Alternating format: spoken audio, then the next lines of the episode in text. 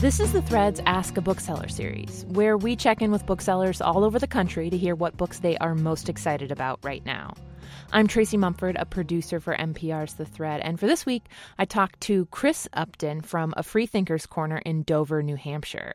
And he recommends a good nonfiction read. It's Stephen Greenblatt's Tyrant Shakespeare on Politics. What uh, Stephen Greenblatt does is he is a professor of Shakespeare and Shakespearean works and he explains the psychology of tyrants, how they come to be, and the psychology behind despots and authoritarians and dictators.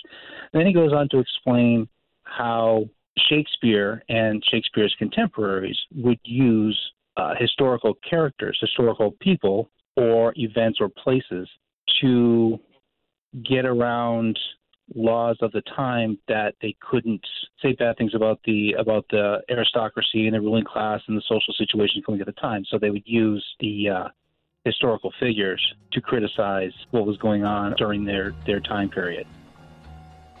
That was Chris Upton from A Freethinkers Corner in Dover, New Hampshire, recommending Stephen Greenblatt's Tyrant Shakespeare on Politics.